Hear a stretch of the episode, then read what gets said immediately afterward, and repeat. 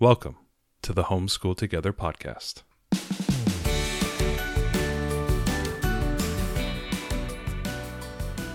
Where one working mom and a stay at home dad help you navigate the nuts and bolts of the growing and dynamic world of homeschooling. with a focus on early learners like me. All the ins and outs of building and maintaining your homeschool life. Homeschool. Find out tips and tricks to make things like this easier. I'm reading. And ultimately, enjoy educating your kids. And what's that last thing? Have fun together. Did I do good, Daddy? yeah, you did, sweetie. Good job.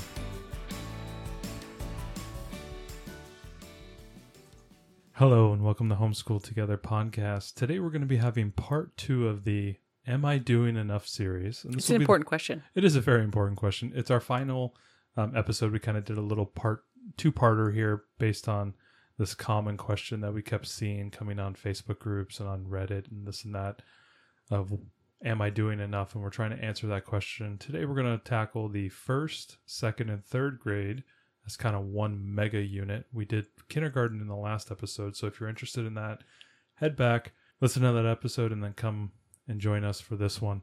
Um, before we want to do that, we want to thank everybody who has been joining us on our Facebook group, who has been following us on Instagram, and we want to thank those wonderful people who have left us reviews on iTunes for the podcast. So today we're going to be tackling the second half of the Am I Doing Enough series. We're going to target the first grade, second grade, and third grade years. Um, and Ariel, why did we do that? Why did we bundle these years? So, you know, we have a child right now that we're doing we're doing some kinder curriculum with and we're, you know, doing some pre-K, but we're planning the kinder. So we felt we could talk pretty confidently about what our day looks like against a, a kindergarten day in public school. But because we're not quite at this level yet, we wanted to just tackle all of early elementary. And what we're going to do is just compare that against uh, compare what a public school would do for those three years against what uh, the curriculum that we could purchase and we plan to use for for those years would be, and and see how that kind of mashes up.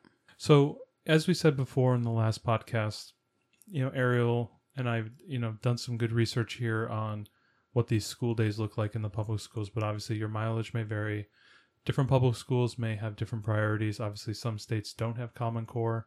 And again, for the international listeners, we will be focusing on US based uh, public education, um, but there may be a lot of applicability to your location. I'm sure there is. yeah you may you'll, you'll i think it's enough to take home you know a lot of learning on, on your end as well. Um so you know we wanted to make sure that you know there's different states different standards. Obviously if you go back to our earlier podcast we talk about a lot of those standards and a lot of the differences between each state.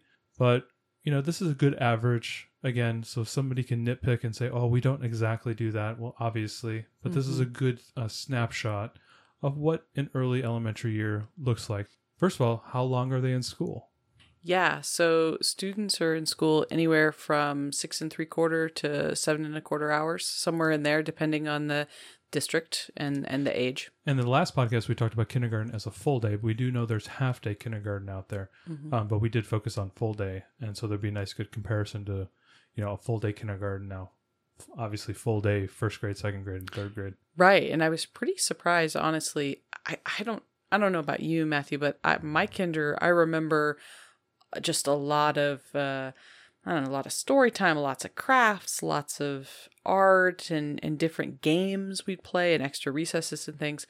I was frankly very surprised how much the first, second, and third grade look kind of like kindergarten. I don't really remember a lot of my kindergarten years, like I don't remember the earlier college years. So it, it was a lot of partying, it was a lot of glue, and you know maybe some arts and crafts, but you know it's kind of foggy, a little bit foggy for me. Yeah, it's been a while for us, but I, I still I was just surprised. I guess I expected there to be more play and and and play adjacent things, mm-hmm. fun, crafty, you know, that kind of stuff in kinder. And then for us to move into more academics as we got into this early elementary years. Well, and we did see them. You know, they they have all the levers in their classroom. We did see by the time they got into third grade, you could start seeing things change, and we'll go into those details where Right. they're starting to get into more of those traditional, you know, okay, we're going to do math, we're going to do some science, we're going to do some history. We started Mhm. to see that towards the third grade, and I would imagine if we go to fourth, fifth, and sixth, that'd be a little bit more of a dramatic. And then in some schools, if I remember um, back in my elementary days, a lot of times we had two classrooms for like third grade and fourth grade and fifth grade, and a lot of those classrooms would switch. Some teacher would specialize in a certain subject, another would Mhm. specialize in another, and they kind of shared those duties. I really remember that in fifth grade when I had my first two male teachers, because there's all women all the way up till fifth grade. But I remember Mr. Kuzno and Mr. Maricola. I'll never forget it. First guys I ever saw taught ever taught me. But I remember they we kind of had these adjoined rooms that were separated by the divider. They would then remove the dividers for certain subjects. So we start to see that here in the third grade, and we'll kind of go into those details where they start to bring on kind of those traditional specialty lectures that are like centered around history and things of that nature. Yeah, I was just kind of surprised how similarly academic we talked about kindergarten basically being like, aside from a small section of specials, being basically, you know, two thirds reading, writing, and a third math. And it's kind of exactly the same as we go up through through this. I was just, I guess I was surprised. I expected a bigger shift, uh, and it really is much more the same, which I think is all part of Common Core. So for our international listeners, Common Core uh, is a, a standard in the United States that is focused on reading, writing, and math, and trying to make sure that everyone is at a common understanding of that. And it basically it's been adopted in 40 of the 50 states, so it basically dictates now the way that each grade is taught for the most part. And and more importantly, that so many states are, you know, using Common Core. It also sets the curriculums that are available. So all of the curriculum manufacturers and all the curriculum companies designed to that core curriculum. Right. You know, they're not going to be designing multiple types of curriculum. So even if you are in a state that maybe doesn't have Common Core as the the dictate, you're probably still using Common Core curriculum. You don't even know it. Yeah, I mean, you may not be using Common Core Math, for example, which is the one that everyone loves to hate. Yeah, right. um, which as engineers we also would kind of go with that. But uh, but I'm sure the Common Core English and writing, I'm sure I'm sure you're correct about that. So let's get into the breakdown. So again, this is for we will we will call out specific differences for different grades, um, but we'll just give a basic snapshot on the breakdown. So the first one that's probably the most important is the reading. Um, we saw this in the kindergarten uh, breakout. It is the most important thing. I think you know from their focus, reading is that gateway. It, it allows them, and I, I would almost, if I could imagine what they're thinking, is that if we can teach them to read, I can now then leverage the skill of reading into other subjects. So they don't even begin to broach those other subjects until the student can learn to read. Mm-hmm. And so reading is the most important. So what is the time breakdown and what, what are what are kids kind of doing in that time frame? So as a whole class, there's anywhere depending on the grade between 40 and 80 minutes of whole class reading work where the teacher is up at the board or with the projector or using cards teaching phonics, grammar, working on different words and pronunciations and that kind of stuff, spelling. It'd be something where the teacher is teaching the whole group of anywhere from 20 to 30 students in the class together. And then there are uh, there's a certain amount of independent time, and that includes it's mostly activity time. Honestly, Is that similar to when the kindergartners would be, um, if we remember back to our last episode, the kindergartners would a small group would be taken by the teacher, and then they'd be left at tables, and they may move between tables to do different activities. Are we seeing first, second, and third graders doing the similar things to that? yeah, that's exactly the way that it would be in first grade. What I saw is by the time they reached second grade, those groups were done. Oh, the groups. The Okay. group part of it, yeah, where there was still plenty of independent time to do activities, but it was more like, hey, the whole class is going to do this activity. Or they'd have stations still that students could sign up to go to different stations, but they weren't in groups. One of the things that they're trying to leverage with this is this model called response to intervention, which is basically where the teacher is trying to determine if there's any kind of a learning difficulty. Okay. So in the groups, that's one of the things where when the first grade groups come around and the teacher's going to spend, you know, 20 minutes with your kid's group, they'll have 5 to 6 groups per class. They're going to be trying to suss out if your child might have any issues reading and help them to overcome those. Well, once we get past first grade and we're not really doing groups anymore, then the teacher is pulling students individually to have them read to her a little bit, to talk with them, and so to see if they're having any reading problems. But your student's not really getting one on one time with the teacher on a regular basis. And I would say that once it's determined your student's doing all right, they're not getting repeated calls with the teacher. And I don't know what this is going to, again, depend on different district standards. Um, did you see in any of the images, did, did we notice a change from, say, the kindergarten experience, which is like kind of round tables, large classroom, sitting area, to more of the classic rows of seats. Did you see that change? No, not in this grade. These are still kind of clusters of desks. So in in first grade, what In- about second and third? Yeah, still still through still through middle elementary where the the the images I saw of all the classrooms were still all kind of bunched. They still do take different groups of desks and make them stations, Okay. even if that's not your child's normal I desk. remember in first, second, and third grade, we were in the kind of the traditional rows of. of I seating. remember it as well. I rem- Yeah. I So remember maybe they've moved away Actually, from I that. remember like second grade, maybe we were still in clusters, and then third we went into rows. Okay. So, regardless, uh, the actual groups uh, don't continue past first grade, from what I was able to to research. So you're saying that 20 minutes of additional time that maybe the teacher would get for that kind of group activity, that teacher may be now apportioning that time to one-on-one or maybe one-on-two efforts at like their desk or in a quiet area in the room while the rest of the kids are kind of doing an activity.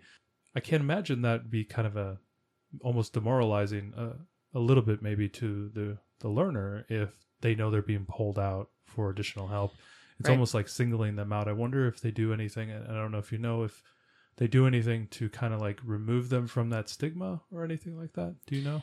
Yeah, I, I I'm not really sure. I know that when you know they've started this model all the way back in kinder, not pulling individual kids, but having tiered reading groups. So back at starting in kinder and then again in first grade, they're grouping kids by like reading abilities. Okay. So I think by the time they've gotten to second grade and they might be pulled individually, they've already done two years of being slotted into their appropriate reading Yeah. group, which I think has already had, could have had some effect already, especially on children who are maybe late or slow readers. Yeah, and I know that's one of the criticisms that homeschoolers, you know, if you get into the core homeschooling philosophy, you know, isolating people, assigning grades is kind of that assigning somebody their intelligence. There's a little bit of a demoralizing aspect to that. And I know in the homeschooling community, you know, not all people, but um, I know a lot in the secular community that's something that they kind of frown upon. So it is interesting to see them doing this even at that such a young age that you know that you could have that isolation or singling out that you're a little bit behind. Um, naturally, they don't do that for the kids who are maybe ahead. They do only do that for the kids who are behind. So you know, if you have an early, a late reader, like you said, yeah, that can be pretty pretty sad. You know, to see that. Yeah, I think that could be tough. But Definitely then again, tough. you know, maybe they get the one on one on one help, and the teacher helps them and lifts them up back to that level. So you can see it kind of go both ways. Yeah, I, th- I think it's it, it definitely, especially when you're doing it in groups, right? It makes sense. The teacher wants to teach to the same group at the same level Mhm. because that makes it easier to to do, and that totally, I totally understand that. And then when it comes to one on one, yeah, she's giving those kids, she or he is giving those kids extra time that they need to help improve their skills. There's absolutely nothing wrong with that that concept, right? But I just think that this is this is one place where we'll just draw an advantage in home education is that we're working directly with our student Yeah. and we know how she's doing and, and there's no one to compare that to. She doesn't know if she's behind or ahead. She moves at the pace that's right for her and, and that all works out for everyone. And yeah, you as the mentor, you as the teacher, have the ability to stop and review things, spend a week catching up on something that maybe they're lacking. For example, last week, I spent a lot of time catching up on a few math concepts that during my assessment period, I, I did an assessment in math, and she was kind of, you know, she has struggled in a couple small areas. So I spent a whole week just reviewing those things with her before we moved on, kind of like driving home that mastery based education. But we have that ability to you know, say, okay, I'm going to stop right now and we're going to focus on these things that you seem to be struggling on, and then we'll move on from there. And I don't think you have that freedom, obviously, in the public schools to do that. Yeah, you just have too many kids. So let's move on to writing. So we have the reading, writing, and math as the core, you know, pillars of Common Core. So what are they doing in the writing aspect? Yeah, so where where you had your your time in reading, now you have about 30 to 45 minutes a day in writing. Okay. And that's writing activities. It could be writing a book and drawing a picture. something around writing. Usually it's broken up into a couple of different writing segments. So are they doing groups here as well, or is this maybe just something the teacher just says, okay, do this activity for 30 minutes and then come back? I didn't see any group work for this. I saw it just as an individual, but I'm sure that there are some classrooms doing it as groups. Okay.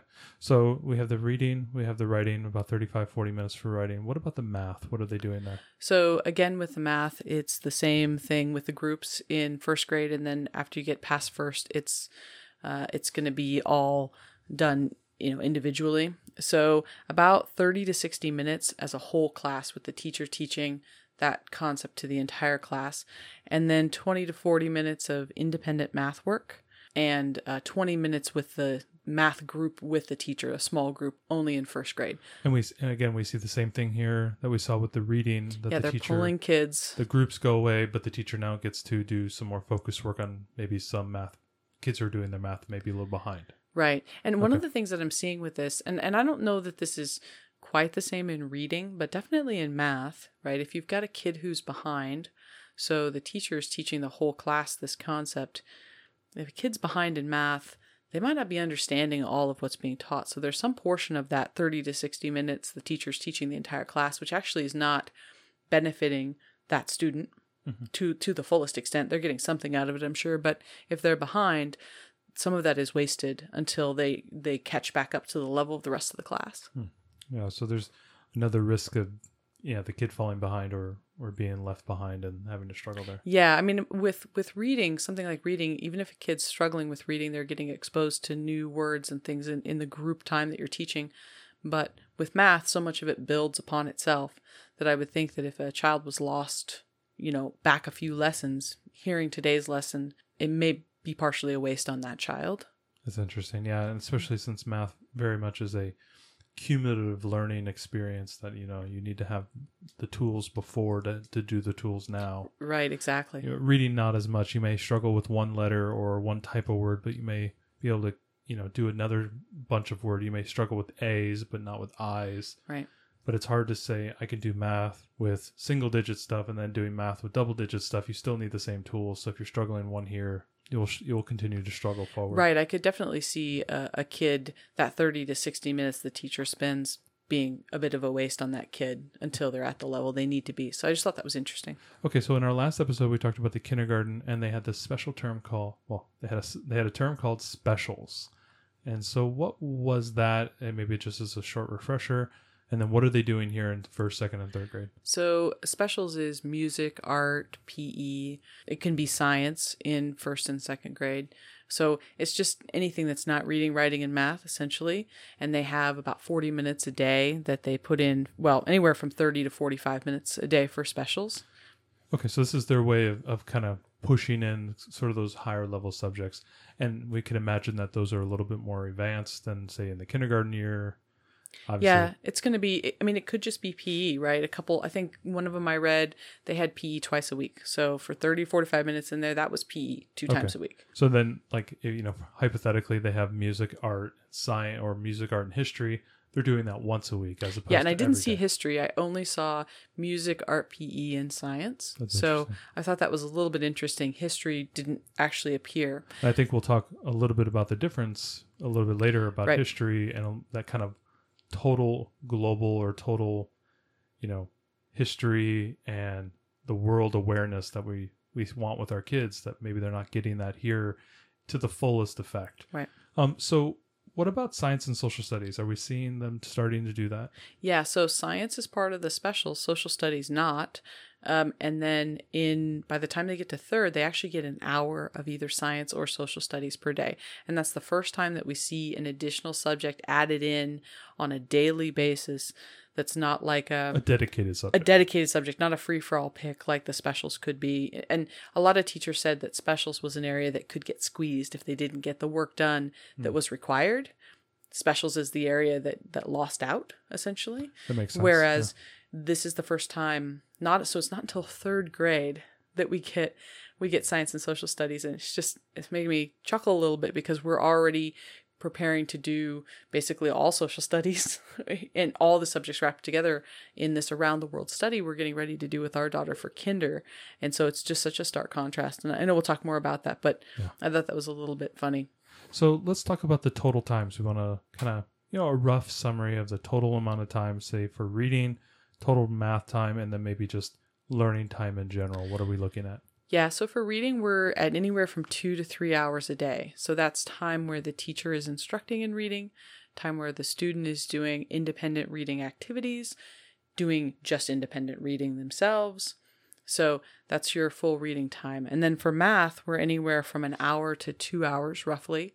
And uh, that is also the the uh, instruction time from the teacher and also the independent activity time where you know working on problems and things Okay, so I mean, pretty substantial amount of time. I mean, yeah it's it's pretty nothing substantial to shake a stick at. I mean, Consi- yeah, considering that the total learning time of each day is anywhere from five hours to like about six hours and 20 minutes, you got to think, you know, up to three hours is reading and up to two hours is math. And there's just very little time left. well, and, and I think this is maybe where this is like the the kernel of where the the fear for even you know the the title of this episode, "Am I doing enough?" When they look at when they look at what the schedule looks like and they start to see, you know, oh my gosh, they're doing five, six and a half hours of, of learning. My goodness, I'm not doing that. And uh, am I doing enough? Right. And that's that first question. Right. So if I start at eight o'clock, am I finishing my day at two thirty? Heck no, that's like I couldn't imagine doing six hours with my my It's- kid. a day. It's a lot. You know what I was a little surprised about, and Kinder didn't have as much of this, but the older that you go, the more time during the school day is wasted, quote unquote, uh, in morning announcements and Yeah, talk um, about a little bit about this morning thing. there's have. there's just a, there's a bunch of get in in the morning get ready Mm-hmm. maybe there's you know there's there's initial wind down time some of the classrooms like school starts at 8.30 but the late bell isn't until 8.55 so that's 25 minutes where there's talking and stuff but that's not actually learning time but your kids got to be there Mm-hmm. you got to be in school and then there's gonna they're gonna play the the news and morning announcements which takes you know could take 15 minutes the teacher's gonna talk about what we're gonna learn today Yeah. i just was kind of surprised about the amount of setup time before we actually got down to the learning and the older that they got the more time there was in that it's almost like like pre-homeroom I- i guess Yeah, I remember homeroom even all the way up through high school. yeah, something kind of like that, where it's not actually structured time, but there's a lot of information being passed along for the school and for events and just just different stuff. So I thought that was interesting. So I think that this this breakdown, when you say two to three hours of reading, you know, one to two hours of math, I think that can be kind of if you look at those higher ends. Okay, so three hours reading, two hours math, that can be kind of scary to to people, which is one of the things that's like well, are- we doing three hours of reading a day? Three hours of, you know, and I know not all of it's reading instruction, but let's say two hours of it was reading instruction. That's a, that's a lot of time. That is a lot of time. I mean. Which, so the next question that I asked as I was researching for this episode is okay, that's like overall class time. That's one teacher teaching to a whole group of students. What does it mean for one on one? So I, I took a look at our curriculums. Yeah, so you you you pulled out a couple curriculums for different years, but they're a good example of kind of like again, it's a good snapshot of what it looks like. So the first one let's talk about is because reading is so important in the Common Core. Let's start with reading. What does it look like? Which one did you look at and what does that, you know, play out to a homeschooling family? Yeah, so I looked at all about reading, and uh, I looked at a couple of different levels that were right in this, right in this age range, and they say that you should be doing reading lessons for 20 minutes per day. There's 55 lessons, and lessons take more than a day to complete. They take some of them can take under a week, some of them are over a week, but for for their program, if you spend 20 minutes a day the entire school year, you will finish their program. And this is 5 days, 180 days a year. Yeah, yeah, yeah, roughly 180 days a year, right? So if you if you spend 20 minutes a day doing that and then they recommend 20 minutes a day of reading aloud to your child in general, which if you listen to our last podcast, we got we have way more than that, but that's what they recommend. So you're talking about 40 minutes a day max for your reading to get through all of it. So that's instruction and one-on-one time. Right. One-on-one reading time with yeah your- so if you if you look at just the uh just the instruction time of it that's 20 minutes a day compared to 40 to 80 minutes in the classroom of instruction time Yeah. And again, it's the quality there, right? Because that's one on one, that's focused. It's completely designed to the learner. You know, you're doing exactly the way they like to, to learn it, the what, you know, what activities work best for them. You know mm-hmm. that, as opposed to the teacher who's spending, you know, all this time teaching to 30 kids, trying to do a miracle work and teach. Yeah, yeah. It their the job's like almost everybody. impossible. I mean, I have so much respect for them. It would be so much harder. We can look, sit down right with our daughter and see if she's getting something or not getting it. Do we need to go back over it? There's no wasted breath, right? Because a, a teacher's teaching to a whole bunch of class. The, the class, let's say, eighty percent of the class gets gets part of it and 20% doesn't and maybe the first half they get and the second half the other kids get there's going to be all different levels of understanding going around throughout the classroom all different levels of understanding and attention right to the teacher. So the other thing we get is her undivided attention right? You're not just one of a sea of crowd you can't just zone out because i'm looking right at you and i know you're not doing it. So that's that's part of it. So if you talk about 20 minutes a day to accomplish what they would in public school in 40 to 80 minutes a day and then when you go back and look at total time of instruction and reading 40 minutes a day as opposed to 1 to 2 hours a day so if you Yeah. just add it all together we're doing in 40 minutes what they're taking, you know, could be one to two hours to do. That's amazing. And, you know, keep that in the back of your minds as you're listening to this that you now have extra time to do Right. something else. And we'll talk a little bit about what that might be in a few minutes here. But the next one is Right Start Math. You chose the Right Start Math 1, which is the first grade. So what did they have? What did it what does it look like and what does the time breakdown look like? Yeah, so they've got 140 lessons, and you're meant to finish one lesson a day with Right Start. And they recommend that you do 30 minutes a day. 30 minutes a day is sufficient to complete that lesson. So at 140 lessons, that's 40 days less than your 180 day. For us in Washington, we have a 180 day minimum school year mm-hmm. for homeschool. So we're kind of using that as our benchmark of what a full school year would be. So that would mean we would make it with an extra 40 days to spare on only 30 minutes a day of instruction. Now compare that to between 30 and 80 minutes in the classroom, depending on the year. I mean, that's a huge saving in time. Now, that's the reading and math. Obviously, those are very important things. Most of us as homeschoolers, even though we're not really fans of Common Core, most of us, we still do have kind of a Common Core thing where we do focus on reading, we focus on math. We do have a specific curriculums for those. And and that's very purposeful, right? We've Yeah. talked about this before with things like Torchlight or Build Your Library or Blossom and Root, where you're expected to have a math and reading curriculum separately because you're tailoring that to where your student is at. Exactly. So, right now, if you compare what we just discussed to what the public school is doing, the only thing left are these specials. Mm-hmm. And then in the third grade, you have this advantage, you know, of having, say, a, a dedicated science or social studies class. Right. Now, here's where the big difference is. At first, second, and third grade, you're going to have your own curriculum. For example, we're going to be talking about Torchlight 2, Level 2. This is a dedicated curriculum that's going to be covering an enormous amount of topics that would never be covered in the first, second, and third grade years. Yeah. So, what is that? What are we looking at? And what is that breakdown? So, just taking a quick look at it, and I had to make some estimates about timing uh, because they don't give that directly on their website. But for based on our knowledge of Torchlight, I put some things together. So, it looks like you get about 50 minutes a day of literature and poetry. So that's one-on-one reading with your child. Having that, this is just the reading time. I'm not including discussion time that might come out of it, which is always an important part. And and we know that Torchlight is very book heavy, and there's some of the other curriculums that are not as heavy on the books as true. Torchlight. So we do know that's a maybe that number might be a little inflated, Maybe so. but that's okay. And that is reading books, reading poetry, doing all that stuff on top of the reading curriculum that we're doing, or Right. in conjunction with the reading curriculum. Like for example, all about reading require or ask you to do about twenty or thirty minutes of reading. You know, if you're doing the Torchlight curriculum, you're Yeah. going to be getting that just by default. So you're kind of you're kind of having these two bubbles kind of crossing each other That's and getting that right. thing. But what's what's unique about that that literature for say, you know, the first grade, second grade, and third grade is there's an overarching theme to that year for Torchlight, Absolutely. And, and, so that's something that's completely devoid as far as far as we can see in the public education system. So maybe talk about like what kindergarten, what first grade and second grade are doing for say Torchlight. Right. Torchlight and Build Your Library are in sync for the most part with what they cover for these years.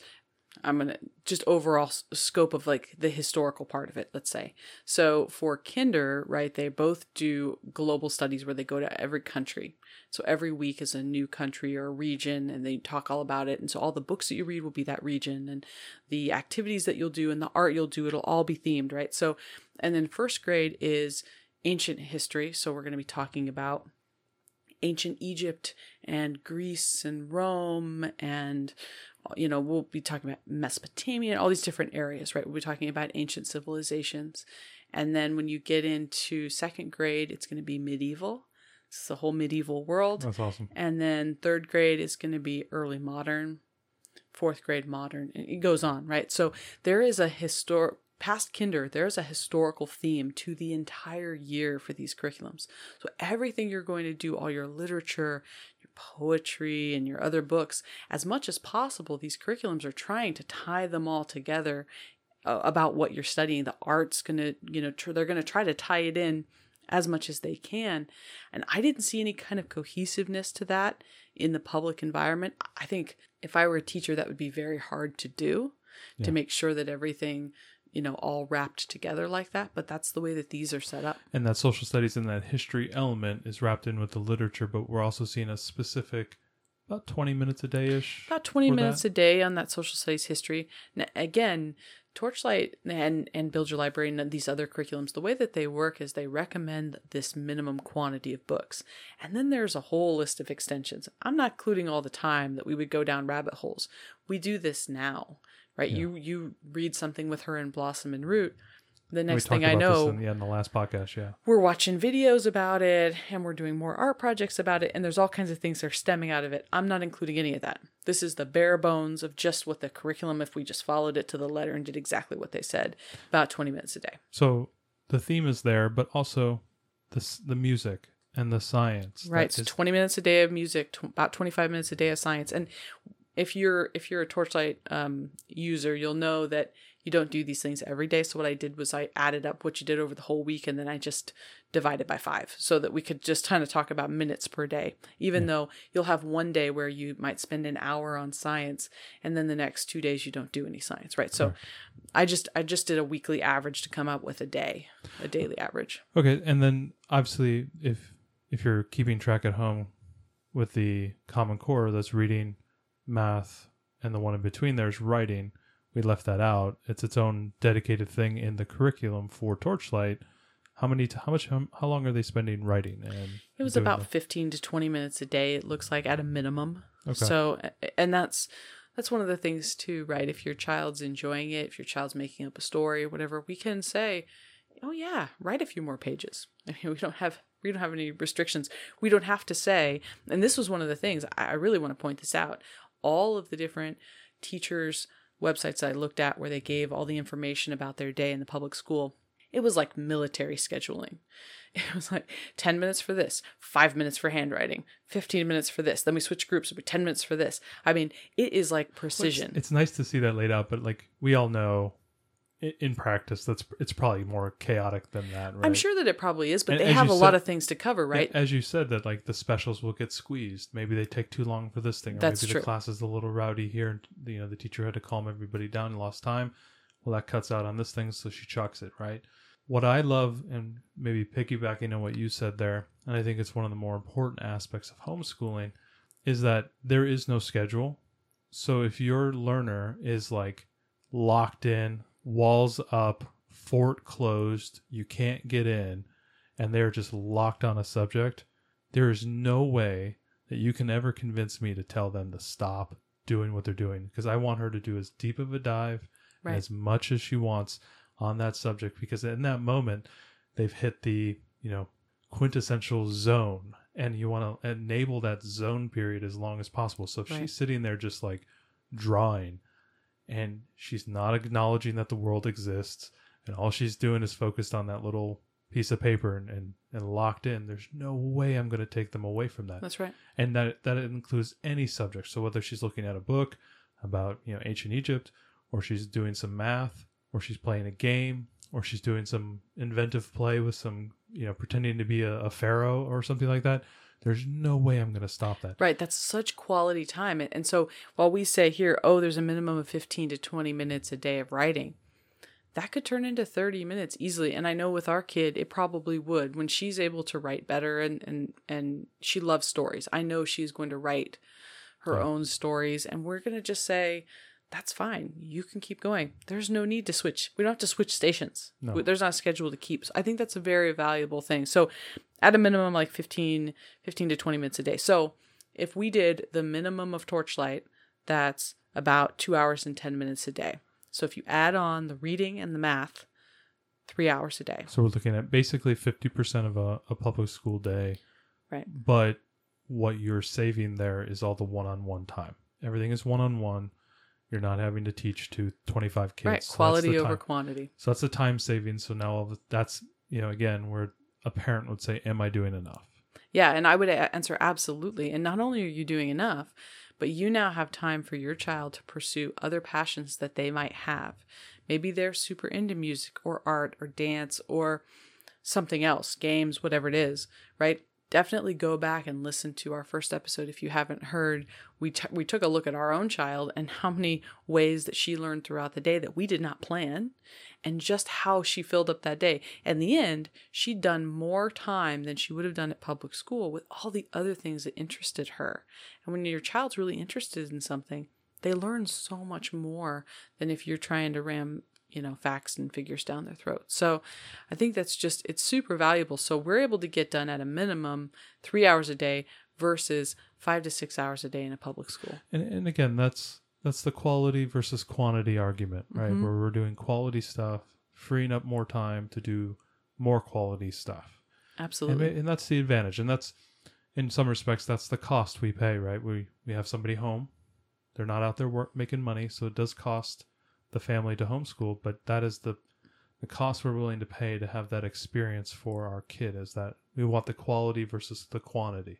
But if you're only if you're out there and you're having to work from home, so Yeah. you have a kid that you're trying to homeschool at the same time, and you're only able to give your your child, you know, two and a half hours a day or or Or whatever a little bit in the morning, a little bit during the day, and a little bit in right the evening. and you're Yeah. worried that i'm not giving them a full school day's worth of my time that's okay you're doing okay Yeah. and and i guess i just want to encourage everyone to really look at this is the time that a public school would take with your child and almost none of it besides if your child is running behind at something almost none of it is one-on-one time and all your child gets with you is nothing but one-on-one time and so maybe you have several children and you're teaching multiple kids even your group of three on one time Yeah. i would argue is still much more valuable than a group with a teacher because even those three children that you're teaching, you know them so well. You know exactly where they're at with something. You don't need to try to remember. I mean, could you imagine having 30 children's different uh, academic aptitudes and, and, and skills and, and struggles in your brain? I mean, sure, they have notes and stuff, but I don't know that I could remember all 30 and exactly where they're at. We know right now exactly where our daughter's at with everything, Mhm. right? Because you're just so intimately familiar. So, for all the parents that can't spend six hours a day, you're doing fine. And definitely listen to the first episode and listen to all the ways that your child might be learning, even when you're not planning that they're learning. Yeah. And just take a deep breath, take a step back. The other thing I would say is we're talking about you know needing to do three hours a day to to cover all the bases. And definitely look at your own state's learning standards so you know where you got to be at by the end of the year. But that's a standard school year. We're talking about you know five days a week for the 10 month school year whatever. We're not talking about if you decide to go through the summer if you do some work on your weekends you have that ability. So if you can only give your kid an hour and a half a day or something Yeah. two hours a day you can find ways to make up that time and and still and still make your goals Yeah, that, and that's that's a lot of what we do. And if you know, the last episode we talked a little bit about how we utilize the weekends, utilize the entire summer. We haven't stopped. We never Right. stopped through the summer. It's just nonstop. They don't know any better, right? Yeah. The kids will never know. They don't expect, you know. and- hey, listen, they're not coming back from school, and I'm sending out sending them out to shuck some wheat out there or something like that on the farm. Yeah. That doesn't exist anymore. So Right. you know, if I spend two two hours a, a day with my kid in the summer, she's not missing out. You know, I mean, Well, and it's fun besides for her. the fact she that there's a schooling. pandemic, she's not going to be missing out. You know, spending you know eight to eight to ten doing a little bit of homeschooling Mhm. all year round, and then going out and playing and having her normal summer day off. You know, with all the other kids. with all the other kids. Absolutely. It's funny, you know, our kids are such early risers. We had our school done with our daughter before the other kids even got outside to play, yeah, right. which was just Or before the fog cleared. you know. yeah, Western Washington Western before the fog Washington, cleared. I think it's an important point to make that you make it fit around your time schedule because that's what homeschooling is ultimately. And the other thing I would say is, you know, look at your learning standards. I think that was episode five. Go back and listen to our podcast about that. But know your learning standards. By the end of the year, my child needs to be here if we're going to keep up with public school, especially if you want to re enter the public school system. Know that point. Figure out where that point aligns with the curriculum that you have for reading and math, because those are the most important things, and, and writing, of course. So, and then make some milestones for yourself, right? So we talk about SMART goals, which is, you know, measurable, measurable goals and, and time bound goals. So take take that mark. Hey, no, okay, well, if I need to have this much done by the end of the year, then that means that, you know, after three months, I should be at lesson such and such. Mm-hmm. And then after six months, I should be at lesson such and such. And, you know, put some sticky tabs in your curriculum and have some goals for yourself. And that way you can take the pressure off and stop worrying that you're not covering enough and just know, hey, when I hit the flag, if I'm on my on or ahead of my date, we're doing just fine. You're and if we're just fine. not, maybe I'll take a couple of weekends and get us caught up a little bit until we're back on track, right? And just take the pressure off of everybody's worried, I think, about counting like minute for minute.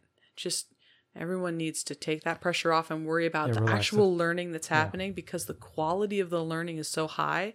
For those folks who have public school background and this is their first time homeschooling you're going to just be very surprised at, at the quality that your that your children are getting. And you don't have to worry so much about every minute and and you know count for count. It's amazing that people will uh, maybe this might be a little controversial but they're trying to micromanage what they're doing in their homeschool environment and i guarantee you that that teacher who's in that classroom is not micromanaging their 180 days with every single student to that same granularity i mean they're i don't just know trying if to there are they're they're probably pretty stressed out well, yeah, they're just trying to get through their curriculum. They're hoping that their kids do well on the testing, and they're trying to get everybody up. But they're not worried that did Johnny get 180 days and 22 minutes of of math every day, this or that. You don't need to keep yourself to an unreasonable standard that even the public school is not accounting. They're not doing bean counting to that level with your kid if you're in the public school. They're just trying to hit milestones. They're trying to hit certain topics and they're trying to achieve mastery of certain subjects. And that's kind of the mindset you want to put yourself around. You know, I know we did a lot of bean counting here with minutes and this minutes versus this, but really, like what you said, it's all about the goals at the end of the year. Mm-hmm. How are you getting to your goals? What are you doing to achieve those? And understanding that if you can do that in three hours, you're not a bad human being. You're being efficient. You don't need to spend six hours to achieve the Absolutely same not. goals. That's the six hours is more of a nature of the fact that there's a teacher is, you know, one on 25. It's like the Battle of Thermopylae here, you know, yeah, getting pretty nerdy here, but you know, it's, it's a little bit, you have an easier road to hoe in some respects because you Yeah. only have one or two or three kids. You know, you focus on the goals, know the standards, understanding what you need to accomplish by the end of the year, and focus on that as opposed to doing some weird abacus bean counting on how many minutes a day am I am I spending on these things. You're really just trying to do mastery of subjects and goals. And Yeah, that's really what you need to focus on. and we're not we're definitely not trying to by providing numbers for you we're not trying to get you to count. Definitely. And really for us as engineers knowledge is you know data is power. So we like data. We're, we're, we're data nerds. So that's why it makes me feel good just to, to see it but one of the things that i continually see most often from very seasoned homeschool parents when giving advice to new homeschooling parents is do not try to recreate school at home and i think that's that's what this whole That's what this whole episode is about, yeah, this right? whole two episodes are about. yeah. That's right. You don't need to recreate school at home. You're doing your own thing. Your own thing is wonderful. And I think just looking at the standards that these curriculums have for the year really shows you the difference in what they expect to get the same amount of output as the school expects. So, you know, follow your curriculum, trust your curriculum. You know, if you're concerned about it at all, definitely if you're reentering the public school system, check your your learning standards. But but don't try to create school at home. It's it's really a recipe for stress on your part and stress for your student, and this should be fun for everybody. I absolutely agree. I think this was a great two two two part episode that answers a very big question out there that a lot of people are afraid of. I'm so happy that you you spent the time to do this research and find the and I hope give it's it helpful. give it a good definitive answer on you know there are differences. Sometimes it does feel like we're comparing two different fruits, We really Um, are. but both fruit you know we're both going towards the same goals, which is hitting these standards, making sure your kid uh, meets these standards. And, and loves learning. Yes. right? I mean, the biggest goal of all, yeah, sure, I want her to read and I want her to write and I want her to be able to do math efficiently and, and correctly, but I also don't want to kill my kids' love of, of learning. Exactly. And and that's one of the things through all of this, which is one of the other great things about the reading that we do. We get to put, pick books that we know our child's really interested in yeah. We get to make the art exciting and and the science something that she would be into and, and all of those things so that throughout this the most important thing is that she loves learning because if she loves learning even if she's a little bit behind in reading she's going to catch up. She's going to learn to read when the time is right for her and she's going to do great with it. Not that we're not going to keep you know encouraging and helping her towards her goals but most importantly is that we foster the love of learning in our kids and we're able to do that even if we're only able to give a few hours a day So let's get into a happy subject. What we're into this week. So Ariel, at the time of this recording, it's October. yeah The trees are starting to turn. Hmm. We're in fog season here in Washington. There's things showing up in my house that you purchased from a store. What are these? spooky things. spooky things? What are these spooky things, and what can we maybe get people to start working on here in the holiday season? So, recently took a trip to Michael's. Michaels, what is this fantasy place that you talk of? yes, Res Michael's, the craft store. Thank you, Don, for the suggestion. Uh, and one of the things is that they come out with a whole line of seasonal kids craft kits, and I'm Yep. sure that your local craft store will have something similar. But right now we're in may have it as well. Yeah. Yeah, I'm sure they do. Right now we're in Halloween season. By the time this comes out, you'll probably will be at the end of Halloween season getting towards Thanksgiving, but they have Thanksgiving sections and Christmas sections.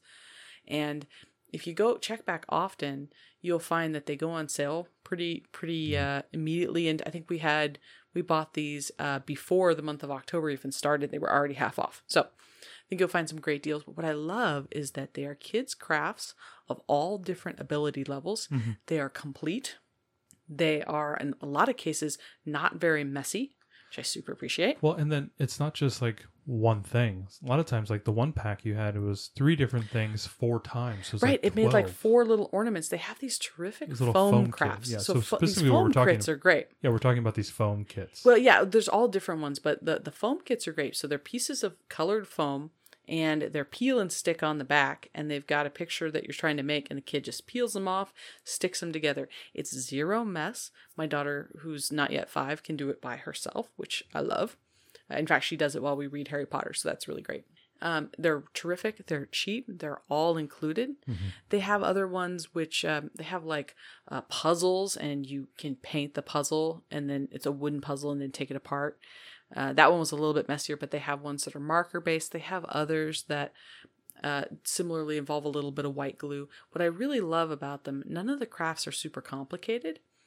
Uh, our kid at, at this age can do almost all the crafts, you know, with do minimal they, help. Do they have instructions?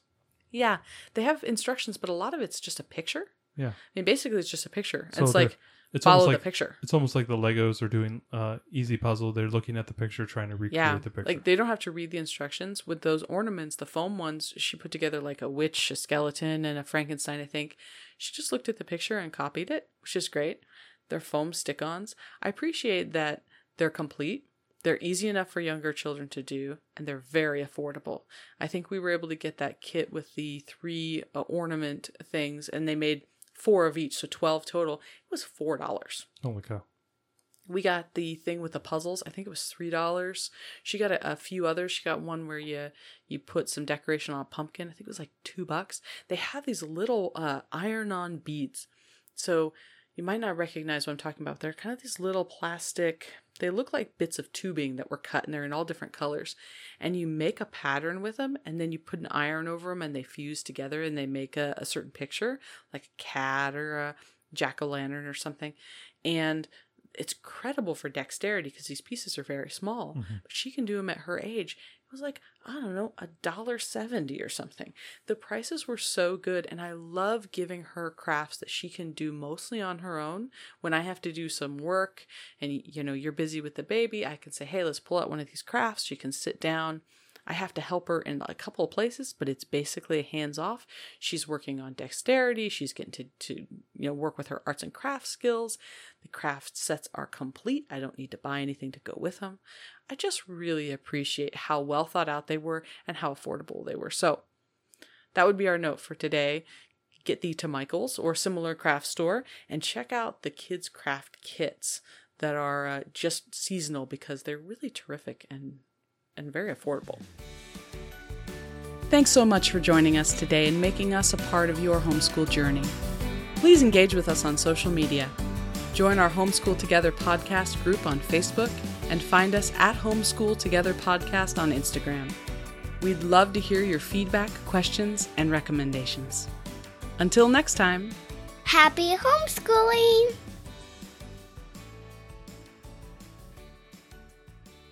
You don't have your wallet on you, do you? No. I have a Costco card to Is that a gift card? 25 bucks. Rolling in cash. I'll blow that on one package of mayonnaise.